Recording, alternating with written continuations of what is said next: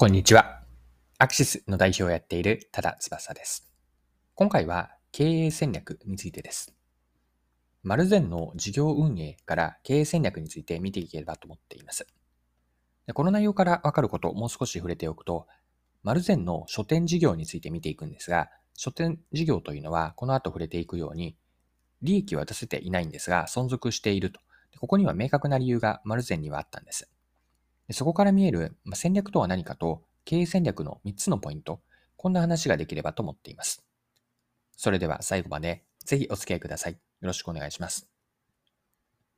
はい。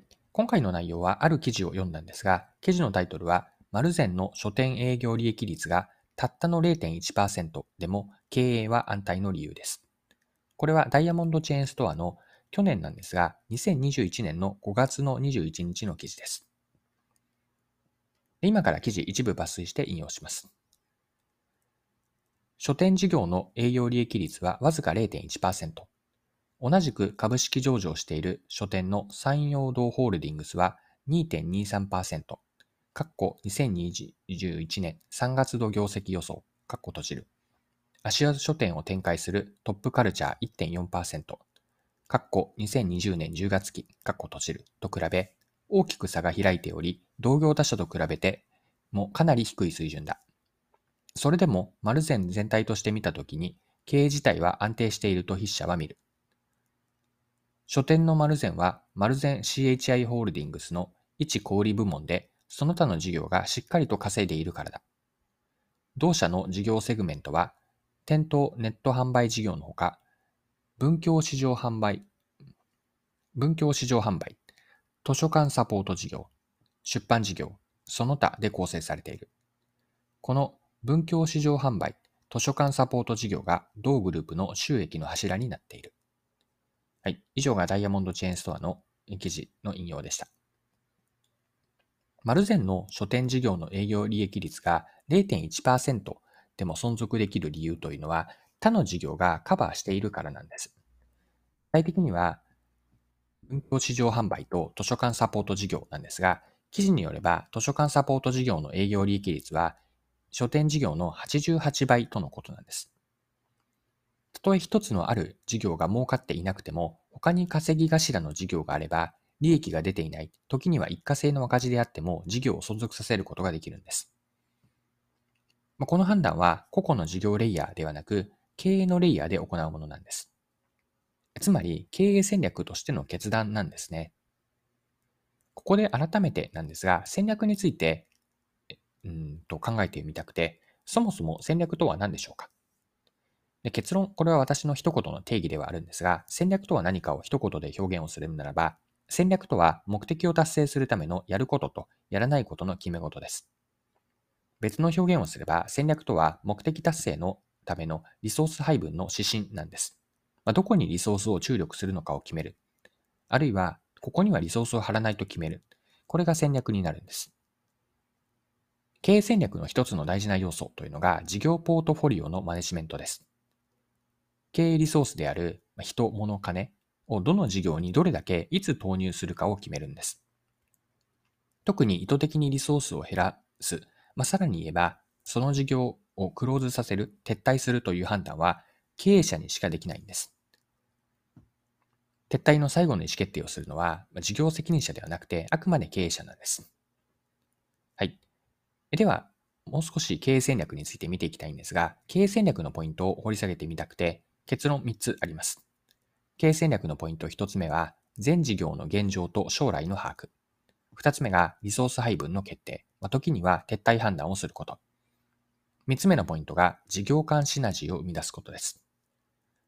で順番に3つそれぞれ説明をしていきたいんですが、1つ目の経営戦略のポイントは、事業の現状と将来を把握していくことです。経営者に求められるのは、すべての事業の現状を把握し、将来のあるべき姿を描くことにあります。具体的な着眼着眼点は、参入している市場の成長性とか、競争環境、または自社のシェアなんです。現時点を点としてだけではなくて、未来も含めた未来への線として捉えるんです。マルゼンの例に当てはめれば、書店事業の他に文教市場販売とか、図書館サポート事業、出版事業について書籍を提供するという観点から俯瞰して現状を把握し将来像を描きます。はい。二つ目のポイントはリソース配分です。リソースって有限なんですよね。だからこそ、意思を持ってリソースの配分をするんです。リソース配分状況とは、経営の戦略が目に見える結果として現れたものです。マルゼンが利益の出ない書店事業にリソースをかける判断をしたように、リソース配分には経営者としての覚悟がある意味問われるんです。はい。三つ目のポイントは事業間シナジーを生み出すことです。全事業を個別に把握するだけではなくて、事業間の相乗効果が出るようにするというのも経営戦略では大事です。まあ、例えるならば、1たす1たす1イコール3ではなくて、4とか5になるようにシナジーを発揮させるんです。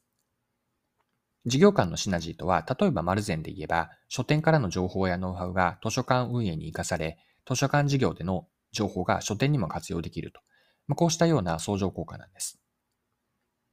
これはマルゼンが書店も図書館サポート事業も対極的に見れば、うんと、要するに本を読みたい人に本を提供する事業をやっているからなんですね。このように事業間シナジーを俯瞰的に見たときに生み出せるかどうか、ここにも経営戦略のポイントがあります。はい。今回も貴重なお時間を使って最後までお付き合いいただきありがとうございました。最後にまとめとしてもう一度、えっとですね、大事だなと思うところ言っておきます。そもそも戦略とは何かという話も触れていったんですが、戦略とは目的を達成するためのリソース配分の指針です。で経営戦略の一つの大事な要素というのが、事業のポートフォリオのマネジメント、つまり、どの事業にリソースを張って、どの事業にリソースを張らないと、あるいはもうクローズさせる、撤退させるという判断。これは経営戦略で大事なことになります。まあ、そのための経営戦略のポイント3つ触れたんですが、もう一度3つ言っておくと、1つ目が全事業の現状と将来性の把握。2つ目はリソース配分の決定をして、3つ目のポイントは事業間シナジーの生み出す。事業間シナジーの創出です。はい。今回も貴重なお時間を使ってありがとうございました。それでは今日も素敵な一日にしていきましょう。